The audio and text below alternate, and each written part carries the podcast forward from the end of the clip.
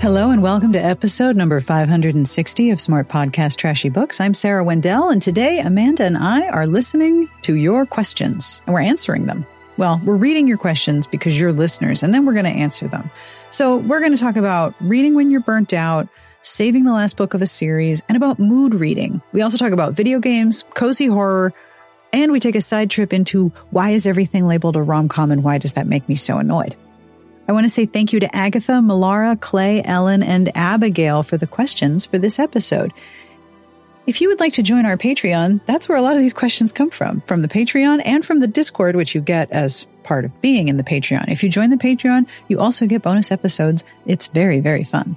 I also have a compliment this week to Nikki. The local birds where you live have noticed how kind you are. And so they've all agreed to make sure that one of them is singing whenever you are outside. If you would like a compliment of your very own, have a look at patreon.com slash smartbitches. Every pledge keeps me going, makes sure that every episode has a transcript, howdy garlic knitter, and keeps me going. Plus, it's really fun. I like supporting the things that I love, so it means a lot to me that you support this show. So thank you.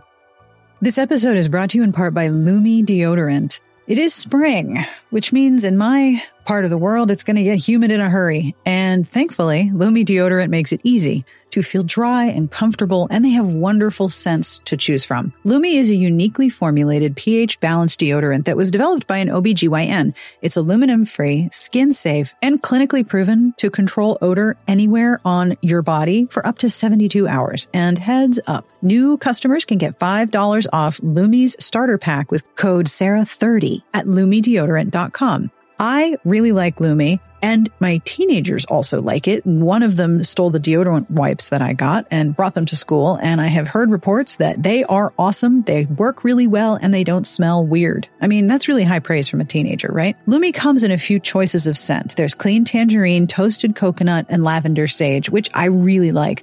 It's a first of its kind. It's designed to be safe to use anywhere on your body, even your feet. Some products will try to mask odor with fragrance, but Lume is formulated and powered by mandelic acid to stop odor before it starts. It's like a pre-odorant. And Lume's starter pack is perfect for new customers. It comes with a solid stick deodorant, cream tube deodorant, two free products of your choice, like a mini body wash and the deodorant wipes, which are now living in a gym locker, and free shipping. As a special offer for listeners, new customers get five dollars off a Lume starter pack with code SARAH thirty at lume deodorant dot com. That equates to over forty percent off your starter pack when you visit lume deodorant dot com and use code SARAH thirty. All right, you ready? We're going to talk about reading conundrums and habits, or reading habits and reading conundrums. On with the podcast. Are you ready for mayhem? Am I ever ready for no, mayhem? No, no, no, no one's ready for this level of mayhem. Okay, so on the document that I shared with you, yes. If you scroll down to page, to the very bottom, there is yes. an email from Agatha that I wanted you to read because I know it's going to make you very happy. This is from okay. Agatha Andrews, who hosts the She Wore Black podcast. Yeah. About horror. Ooh, yeah. All right. So hit it. Hi, Sarah. Since you're the one that inspired my discovery of cozy gaming or gaming at all by suggesting Yonder, that really helped me feel better during lockdown, I wanted to let you know that the other game that company made is on sale in the Nintendo Switch game store, and it looks as beautiful and fun. It's called uh, Grow Song of the Ever Tree. I think I have that on my wish list. Um, Agatha says, it's amazing that those three to five minutes of you and Amanda talking about Yonder opened up an entire gaming world to me. I follow cozy gamers on YouTube now. After Yonder, I played Animal Crossing during lockdown, and it was great to visit my friends on their islands. It helped our feelings of isolation so much. We would hang with K K Slider and joke that it was like when we moshed in pits together during the mid nineties. Hope all is well, Agatha. Isn't that lovely? I mean, look, I'm not saying Animal Crossing started the pandemic, but it was awfully coincidental. Oh, I that- definitely saw a comic of somebody saying, wow, I wish I had nothing to do but play the new version of Animal Crossing one month later. That's not what I meant. I, when it came out, I don't play anymore. I definitely fell off the wagon, but I think I have like seven hundred hours. in oh. that game. I was like, I love a collection mechanic. So you give me little bugs and fish to collect. Yes, that's why I'm enjoying Dredge right now. Agatha, if you're listening, that's my new cozy game. It's a cozy horror. So I would recommend Dredge and that's, Strange Horticulture if you like some cozy horror. That's her Dredge, street. That's her old. That's her whole, yeah. her whole boulevard. Dredge is like you're a fisherman and kind of this cosmic horror, like fishing village area. And you have to collect like different kinds of fish, and some of them are like aberrations of normal fish. Um, definitely like a little spooky and eerie. And then Strange Horticulture, you run like a like a florist, botanical, apothecary shop, and people come in and request your help, and you can like, if they're annoying, give them the wrong herb they need to make them like break out into boils, and there's like sourcing of materials. Boils, it's, you say? Yeah. Okay. There's like a little cult element to it. Okay. So, so somebody I basically made this game thinking, what would Amanda like? Give me creepy cozy all the time. Creepy cozy and a collection collection mechanic. I love collecting stuff. I'm playing World of Warcraft now again. For the umpteenth time, it's Noble Garden, which is the WoW equivalent of Easter. And you can go egg hunting. Oh, no. And when you collect eggs, you can get, like, different mounts or little pets or, like, little cosmetics to wear. Um, so how so is on, how is Judi Dench doing with the egg collecting? I've been on that egg grind. I even, like...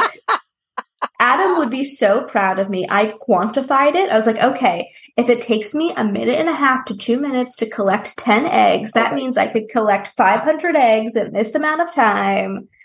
Um, oh, oh my gosh, that's really funny. Yeah, so I've been hunting eggs in Warcraft to get the last of all of the, like, you know, Easter goodies. That's what I've been doing. And it's just relaxing. I just sit at my computer, do my little circuit. Yep. Collect my eggs. We have a bunch of questions from Patreon folks that have to do with reading. And I had one come yes. in yesterday that I added at the end. So I wanted to start with that one. Sure. Abigail asked, what do you do when you hit burnout on books? I keep getting forty percent in and then entirely fading away from books I really thought I'd enjoy. Okay, so this is yeah. me since early March. Yeah, that's been my life. Yeah, of, I have like, this burnout. I have this massive lull. Like I have my little reading spreadsheet where I track all the start and end dates and my ratings and all of that. And there's this massive lull from like the first week of March until roughly now. Basically nothing I tried was interesting. So what I actually did was say, okay, you're just going to play video games. We're taking reading off the table, because then if it becomes like a cudgel that I beat myself up with, like you're not reading enough, you're not reading enough. Well, that doesn't help me feel better, does it? No. No. So I took a complete break from reading and played video games, and I listened to books that I've already listened to so that I would have a story to just sort of soothe that part of my brain, because I know reading is good for my mental health. But I was just dealing with so much. I think it's a combination of stress because we're going through the end of senior year and we're doing a lot of college travel coming up this month that we have to help my older child make make a college decision. Um, and it, that's really draining my ability to pay attention to any kind of book. So I haven't really read anything since maybe the second week of March. And then earlier this week, I absolutely tore through Shipwrecked by Olivia Dade. And it was so much fun. It was so fun. And I was like, oh, actors, deserted island. Really, really snarky, barely concealed disdain for the Game of Thrones show, showrunners, which I've watched like zero Game of Thrones except through like five gift sets on Tumblr. And even yeah, I know what shit heels they were. That, that just taking a break and saying, don't worry about it. Don't think about it. And then coming back when something really grabs me definitely helped me out. What, what do you do when you have burnout on books? Well, I think it's like you... want a good story, mm-hmm. but you don't necessarily want the mental work involved. Yes, that's exactly it. Work. My brain just didn't have the the capacity. Yeah. Yeah. So it's definitely uh video games. I've been on a video game kick. The new like World of Warcraft expansion, Dredge, the creepy fishing game that I've been playing. Um I also downloaded a new game called Potionomics, where you run your own potion store. Oh. So you have to run it. Um, but you have to like source materials, and there's like a romancing element. Like, um, right now I've only unlocked like three of the romance options. One of them is a non-binary, morally gray witch who sources materials. Another is like a buff, like golden retriever woman, essentially, uh, who it, like wants to be a hero, so it goes on quests and stuff for you. But you run your own like potion shop, and you have to like, you know, source your stuff and make your potions and like haggle with customers. So and there's that. a story, so you're getting the story fix. Yes. Um, of course, like your uncle left you this potion shop and it's millions of dollars in debt. Like, of course that's it is. the story. Yeah. yeah. Um, so I, video games, definitely. I've been playing a lot of board games. We've been playing a lot of Wingspan. I know Wingspan is a favorite in the Discord. Uh, the premise of the board game is you're bird watching. And so you have to collect all these little birds that you're watching, and they're laying eggs and doing other these other things, and they all count towards points. So I've been playing a lot of games. And I then, have to say that sounds ideal for me because I have an app on my phone called Merlin, which is, I believe, part of Cornell University. And there's a sound I D. So if in my backyard and I hear a bunch of birds, I open Merlin and hit get sound I D, and it will start recording the ambient noise and tell me what birds I'm hearing. It's a beautiful game. Like, I think the this might be a good game beautiful. for me. There is like a solo play option too, if you don't have anyone around to play with. Um, we haven't tried that yet. And then like watching a lot more T V than we used to. I think I, I've mentioned previously, like we're on, we're on that anime kick. we bought we bought a Crunchyroll subscription. That's Ooh. how serious it is. So right now we're almost through the first season of Jujutsu Kaisen, which is like a little monster of the week, lots of anime battles, stuff like that. Sometimes we're like half watching it. Like Brian might be on their like Steam Deck or like playing games on their phone, and like I'm doing other stuff. So like, you know, I feel like media that you can switch your brain off a little yeah. bit and turn it on autopilot, whether it's like games, a book you've read or listened to before, you know, shows that are a little lighter and serve more as like background noise than anything. That's kind of where I'm at. That's really good advice, I think, because what you're saying is essentially you need to, when, when you hit burnout, you decouple the reading from... Conscious uncoupling. Yes, you're consciously uncoupling. The, the, the act of reading from the act of giving your brain that restorative, peaceful sort of, I'm being told a story part of, of reading. So you're, you're separating in order to get this feeling of relaxation and contentment. I must be reading. You just take the reading part out and see what else might fill that, that need, and then come back to reading. I hope that I hope that advice helps, Abigail. Book burnout is the, the worst. And and don't beat yourself up yes. too badly. Do about not cudgel. It. Like, no cudgeling. There's no cudgel. Do you want to read Malara's uh, Malara's question? Sure. And then Malara's Clay had an answer with that I thought was so it's very thoughtful answer. But also Clay is in the Discord, and every morning Clay does a greeting to everybody in the Discord, and it is the most wonderful, adorable thing. I love it so much. So thank you for that, Clay.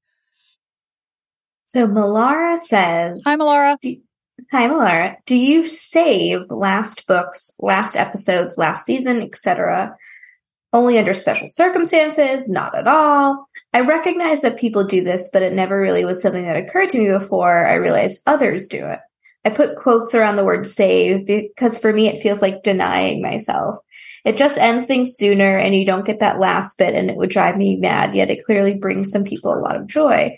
If you like saving last parts of things, do you like to do that in all forms of entertainment, or does the type of media it's in matter, or does it depend more on what else is going on around you at the time? And Clay so answered in the Discord, I own, but have not read, The Shepherd's Crown by Sir Terry Pratchett. I adore Pratchett to the extent that I brought his books to the births of my children so that their first out-of-belly story time would be Discworld. All. But in his final years, He was making a solid effort to settle all of his characters into happy endings and close all the arcs, which made for books with choices that I understood as an empathetic human, but did not believe as a reader. Since The Shepherd's Crown is the last, and if I read it and didn't like it, there's no possible future book to take that disappointment away, I prefer to live in a world where there is still a Pratchett novel waiting for me. I completely understand that sentiment. I do. I have never saved a last book of something. I... Nope. If it's there, I'll read it and then, and I'll know that it's the end. I will wait if I think I'm not like, I don't have the emotional capacity to process the ending or what I think might happen. I mean, I've read enough that I can usually predict some things with some accuracy. I know how the story beats work at this point. If I don't think I have the emotional capacity to handle what's going to happen in that ending, I might wait until I do, but I'm absolutely going to do it. I'm not going to save it to some unspecified future date. Do you save things? No, I'm too impatient. I kind of knew I'm that. An, I'm an impatient person, but also when we're talking about a series and reading, I need there be I need there to be a momentum. So, like, usually I try to I like cliffhangers. I'm not like anti-cliffhanger. But I need the momentum to keep going. So if I read book one and it ends on a cliffhanger and book two is not out for another year, there's a very high chance that I'm just going to forget about the series. Yes, that, that is like, that is that is true. Yes, that I'm is true for me too. I'm just going to move on. I'm just going to move on because there are so many books coming out. I was just going to say time. There's a lot of books. There's so many. So like, you know, I would prefer for a bulk of the series or all of a series to be out by the time I start reading so I can kind of keep that reading momentum like one right after the other. Um, otherwise, I am terrible of like, once I put something down, it it's is gone. A struggle like to to return to it sometimes. And it's not necessarily of like, oh, I wasn't feeling engaged in the series. It's just like a me problem of like a little bit of like shiny object syndrome of like, okay, out of sight, out of mind. I set this book down. Yep. Onto the, onto the next thing. You know what I mean? But I don't like savor anything. I don't think. I am a low willpower, high impatience sort of person. So like, you know, people will buy like little treats for themselves and like, I'm going to make this candy bar last all week. And it's like, no, I'm clawing into it the second I get out of the C V S. Like, that's how it is. I find it really interesting to talk about this because there's always, you know, you know how topics, I've I've said this before, but I think that there is a lot, there are a lot of topics in romance, especially online, on Facebook, on Twitter, wherever, where a certain topic comes up and they all have different orbits. Sometimes the topic is once every quarter, once sometimes it's once every five years, sometimes it's once every ten. Sometimes a cop- topic comes back and I'm like, wow, I'm old. I remember the last time we talked about this. Like who, what to do with arcs. That's an every six month conversation. What, what is the right thing to do with arcs? What is your obligation when you receive a review copy? That's like every six months. But one of the other topics that comes back around is, if you like a series, you should buy each book because reader interest in the series as it's released is what allows that series to reach an endpoint. And I understand that from a business perspective. I completely understand that. I also know that that's not the type of reader I am, and I know I'm not alone in that. There are absolutely people who want to grab a series and follow it and anticipate the books and reread the pre- previous one then when the next one is coming out. Like they're a fan of the series experience. I am not a fan of the series experience because like you, when I put something down, I'm not going to necessarily remember it. And it takes a lot for me to be like, wait, who were the people in this series? What, where, what, what series is this? I don't remember. I don't, I don't remember. And so like, I, I am also a reader who's like, oh, there's four books. Awesome. I'm going to dive in. And I get it from a business standpoint and I get it from a fandom standpoint. And I understand the frustration of knowing that the series that you're writing might not get an endpoint because not enough people are following it. I am still the reader who's like, oh, I will wait and see if the series is complete because I need to know you, that everyone has an ending. I also have a rant about reading a series comes out. And it's like, look, I've worked in publishing. in the marketing and publicity side. I get it. I get that you need to repackage old stuff in the hopes of breathing new life into it. But nothing annoys me more than a publisher shifting design and format of a series halfway through the series. And it's really? like, okay, cool. Now my new books aren't going to match my old books. See, this is like, wild what? to me because I could not possibly give less of a shit what the books look like. I just don't like, care I don't what care clothes if they're it's wearing. Like hardcover versus paperback or whatever, but like right. keep the same design aesthetic. I don't want one looking like an ugly duckling amongst the rest of it. I want them to look all similar when it's on my shelf. Wow. That's, I know it's like very particular. Hey, but dude, it, it's wild to me because this is something I have so little opinion on. Like I just, I don't care what clothes the books are wearing. I yeah, also I mean, don't, I don't have a lot of physical a, books, so that's probably informing my decision. Yeah, I don't buy a ton of physical books anymore, but I'm just thinking of like, I'm glad I waited to buy the A Court of Thorns and Roses series right. until the repackaging was done. Because oh, I love the new design. I see. I see what but you're I, saying. But I feel like I would have been pissed if I started buying them in the older cover designs and then they redid it. I mean, Sarah J. Maas, um, Maas, I can never remember if I it's, think it's Maas. Maas. Maas. Yeah. Sarah J. Maas, like, bless her. She has so many, you know, very passionate fans who will collect everything, every format, you know, but, you know, that's not necessarily me. But I'm glad I waited for the new designs because I feel like me personally, I would have been annoyed. I feel like right now, there, whoever is listening to this, there is a Sarah J. Maas fan who is screaming, yes, yes, it was horrible. I hated it. I was so mad. Thank you. Like you have totally just validated somebody's frustrations with the redesign. Unless it's a book that the cover is so completely off the wall that I bring it out to house guests and I'm like, look at this. I just, I don't care. Um, and I, and yet at the same time, if I were collecting something and the aesthetics of it changed substantially and I had no control over that, that would, that would bother me. I can understand it. It's definitely like a looks thing, like, because my like personal library is such a mix of like hardcover and like bound manuscript arcs and like paperbacks and mass markets. Like it's definitely a hodgepodge of like sizes. It's more like design. Yeah. Meanwhile, Stephanie, my previous roommate, because now I'm living with my partner, um, she is definitely a gal that's like all hardcover all the time. Wow. Like, yeah. So most of her books are nothing but hardcover releases, um, or like special editions through like uh, book box subscriptions and stuff like that. But it's mm. mostly hardcover. I rarely see no mass markets. I rarely see a paperback unless it's like an author that she's collecting for. Um, yeah, no arcs that go on her shelves or anything like that. Wow. Yeah. I feel like my shelves are like the island of misfit toys. It's just like a, just an assortment of formats and shapes and sizes. All of the, all of the books that I own that I paid to move here seven years ago now, there, there's probably maybe twenty.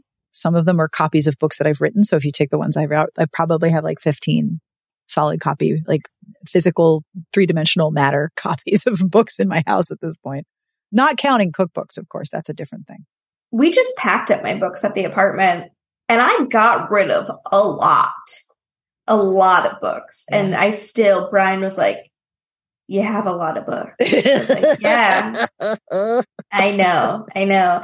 And then we like finished the living room and like my bedroom was mostly packed up and I go to look in my bedroom. I was like, oh no, there are several piles of books in the bedroom that we forgot. Oh no. So then we had to like pack those up. I had like old post boxes, but yeah, a lot of books. Not quite sure what we're going to do with them once they get moved. We don't have any bookshelves because I tossed the ones that I owned because they're like particle board. They're yeah. not going to survive a move. Yeah. Um. But yeah, I got through a lot and I still have so many, so many. So, but I, I did have those tough conversations of like, I read this and I liked it. Do I need to own it forever? Yeah. No. Yeah. So I had the donation pile it went. I had that same conversation. I like I read this book. I loved it. I remember when I got it, or I I, I remember when I when I read it and it was so important. Do I want to pay somebody to move it two states south? No, I do not. We're getting rid of it. So we have one more reading. What did I call this? Reading conundrums, conundrums and habits. We have one more question from Ellen. I'm such a mood reader and would love to know how you balance the books you have to read for review or for interviews. I know some of them you must love and speed through, but how do you make it through the books you have to read on a certain timetable that you perhaps aren't in the mood for right then? Well, the simple answer, it's a good question. The simple answer is, for the most part, when I write a review, I am trying to both represent my experience with the book and, you know, give the the top three things that I think a prospective reader needs to know about it in order to make the decision as to whether or not they want to read it.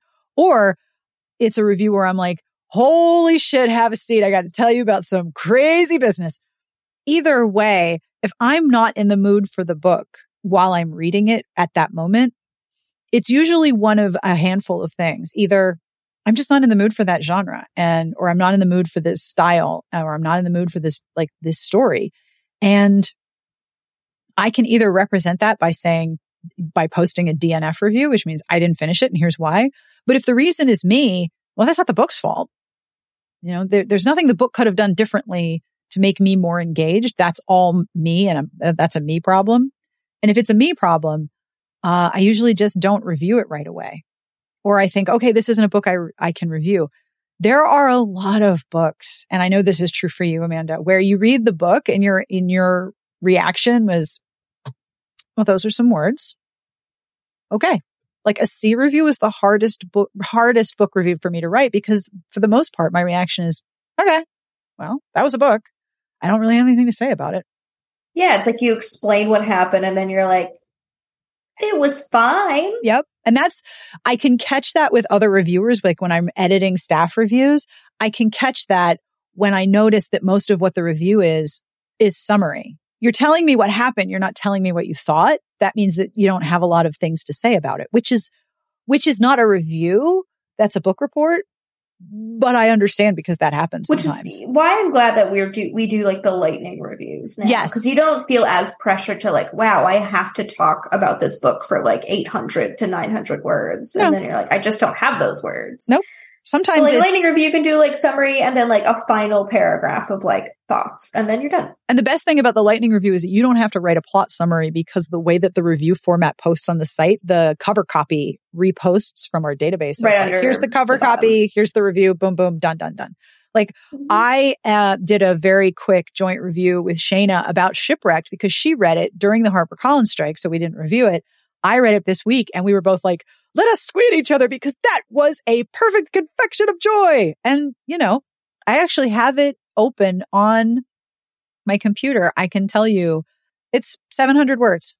Perfect for a dialogue lightning review. Boom, boom, boom. And most of the time, lightning reviews are even shorter. I think for me, it's a little different because for those people who don't know how Smart Bitches reviews work, you review what you want. Yeah, I don't Sarah assign. Does not assign anything, you know. So if someone picks up a book and it's bad, it's because, like, you know, no one forced them to read it. Sarah no. wasn't like, you need to read this book and have it due by X day. You know, it's just like they really they picked it up because they thought it would be interesting, and it wasn't. Yep. Um, with other, so I do some freelance stuff for other review sites. BookPage and Kirkus. Um, Kirkus is anon- anonymous, so my byline is not out there for Kirkus, so you probably won't know what I'm reviewing and what I'm not. Um, with BookPage, it is. And those operate more traditionally of like, here's this book, please have the review in two weeks, yada, yada, yada. And that's well um, in advance, right? Because these are both publications that aim for or around release date, right? Yeah, I mean... it varies. Like sometimes I'll have like ten days to read and review a book, which can be a stretch. And sometimes I'll have like a month, six weeks. Um, but we are working in advance. Like for BookPage, I think there was uh, August titles. We're already thinking in August titles. Um, and with each of them, I there's a little bit more freedom, I think, with BookPage in terms of the books that I get to review. Uh, my editor, Savannah, usually sends out a list of titles, and we kind of like list our first and second choices. Um, and then Savannah assigns that way. If you tell them, hey, this type of book does not work for me, or this author does not work for me, yeah, you you should probably assign it to a reviewer who can be a little bit more impartial, because I already know going into it, like, this is not for me. Like, when the strike was going on, I think I was assigned an Avon title um, from both from both places. And I asked, I was like, just, hey, I want to respect the strike. Please don't assign me any Avon titles. Please, re- please reassign this to somebody else. And they did. And it was yeah. fine. But for Smart Pitches, like, you can read whatever you want. Yeah. I don't, I don't typically assign. And, and, you know, that's probably to my detriment, because if I want the site to be attracting traffic of new book news, new people who are looking for the newest book, they're not necessarily going to find that, because my philosophy has always been a book you haven't read is a new book, regardless of when it was published. And we've had this conversation like back and forth. Like, for example, Happy Place, the new Emily Henry, comes out this month. Are we going to have a review of it? I don't know. Depends if anyone wants to review it. Yeah. But it's like, you know, would it drive traffic? Maybe. Would anyone really care about what we have to say, because it's already probably going to hit the New York Times bestseller list? Yeah. Are we, are we, we are a fart in a windstorm for, for coverage like that. Yeah. Yeah. So it's, it's hard to balance of like, yeah, it'd be really cool if we have this like buzzy title to cover. Mm-hmm. Um, But one, we're not going to force anyone if they don't want to. And two, is it really going to matter in terms of like all the other chatter that's happening about it? Yeah, it's already going to be news when it comes out. We're, we're not boosting anything, but I also don't know if there is a portion of Emily Henry fandom traffic, let's call it, that's going to visit the site and lift our stats. Like, I don't know that that's a thing that would happen either. I will say the exception was, I think the, so last year I compiled the best of lists yeah. for yeah, the yeah, site. Yeah. yeah. Our, our most read review from last year was The No Show by Beth O'Leary, reviewed by Shana. And I think the reason why it generated so much traffic is because of what happens in the book and a lot of the discussion of like, is this a romance? Is it not? Yes. Didn't see this coming. I'm trying to avoid spoilers. Feel free to read the review if you want. Um, and also see, that like, we do spoilers. That's the other thing. If if yeah. if there is a spoiler that is germane to the discussion that the review is having, then we will include it and hide it with a specific piece of code. But I have no problem saying, if the spoiler is relevant to what's being said in the review, I have no problem talking about spoilers. And people can obviously choose. Yeah, to, you can choose to not to read it if they want. Yeah, yeah, yeah. We're not making but you I, read it. I think Beth O'Leary is a pretty buzzy author, and I think that The No Show is an exception to the rule, because that review was talking about how it operates within the conventions of a romance and yes. how it did this sort of like unexpected thing in the book that yes. we normally don't see. Yes, absolutely. And it also played with reader expectations in a way that a lot of readers did not like. And yeah, it's like, it's more of, instead of a review, I feel like those definitely feel more of like a springboard to a discussion. Yeah, those that's a critique of what's the, what the book is doing more than what the book is about. Because if, yeah. if, if, if it's genre fiction with, and it's saying, I am this type of genre fiction, then we kind of know what the book is about and we know yeah. what's going to happen. And we know those, like I said, we know those beats.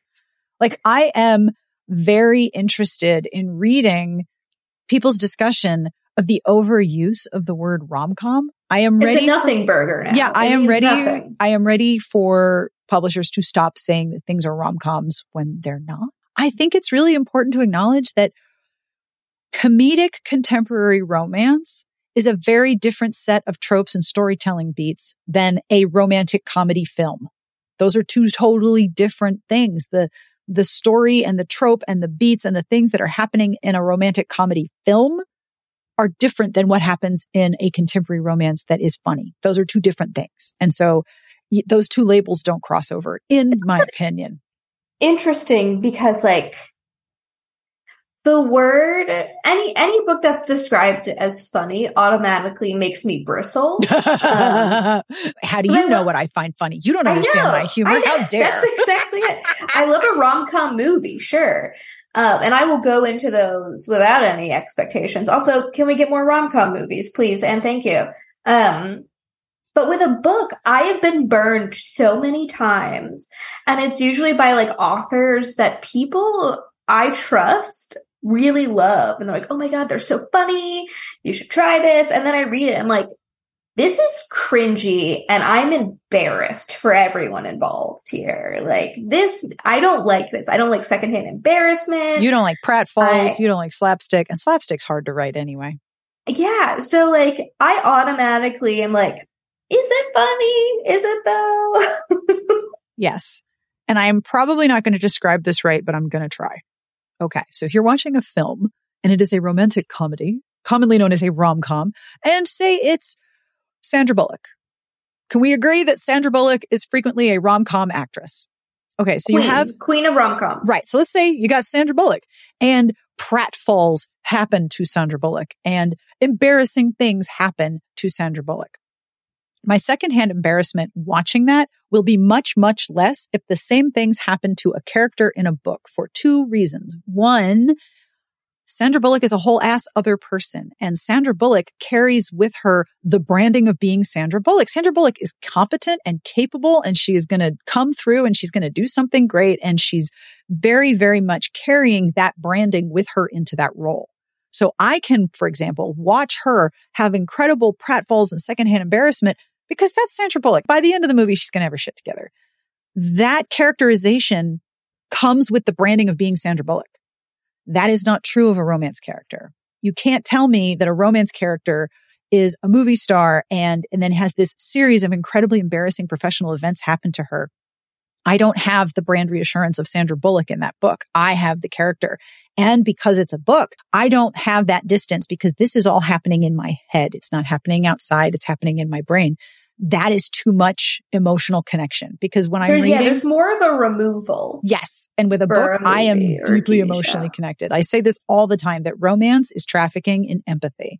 Romance is inviting you to have feelings, which is really intimate and vulnerable and part of why romance gets a bad rap. But romance is inviting you to have deeply empathetic cre- uh, connections to the books that you're reading. And the same things that work on a screen for uh, romantic comedy do not work for me in a book because it's too immediate, it's too personal, it's too embarrassing, it's too cringy, it's too twee, I can't.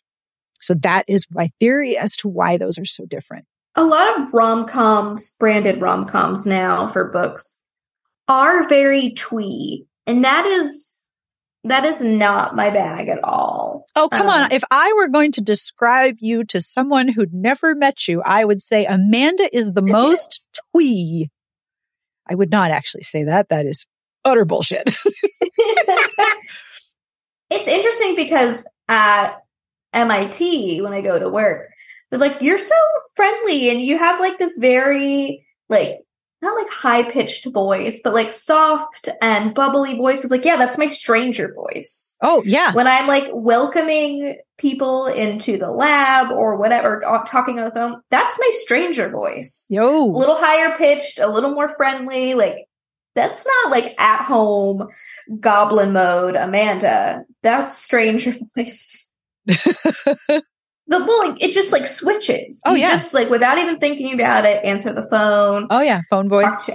Yeah. Yep. It's a different thing. So this is a good series of, of questions, I think, on reading habits and reading conundrums. And if anyone listening has additional questions about reading or how to manage reading or how to switch reading or anything to do with reading, please feel free to email us and ask because we love thinking about, I mean, I love thinking about this and talking yeah. about it. It's interesting to think about. What is your brain doing when you're reading, and how do you manage reading moods when it's a major part of your of, of your day? Like if I don't read for a while, I start to feel all gross. And I have to remember, you are ingesting a story. It's just not in the medium that you're used to. And that brings us to the end of this week's episode. Thank you again to the Patreon community and the Patreon folks on Discord for helping me develop questions. I have a couple more episodes full of questions, and it's really, really fun to do these. I love hearing from you. I would also like to know what you do when you have reading burnout, What are your options when you just can't bring yourself to get into a book? What do you do when you're in a mood to read or not to read? And have you ever saved the last book of a series?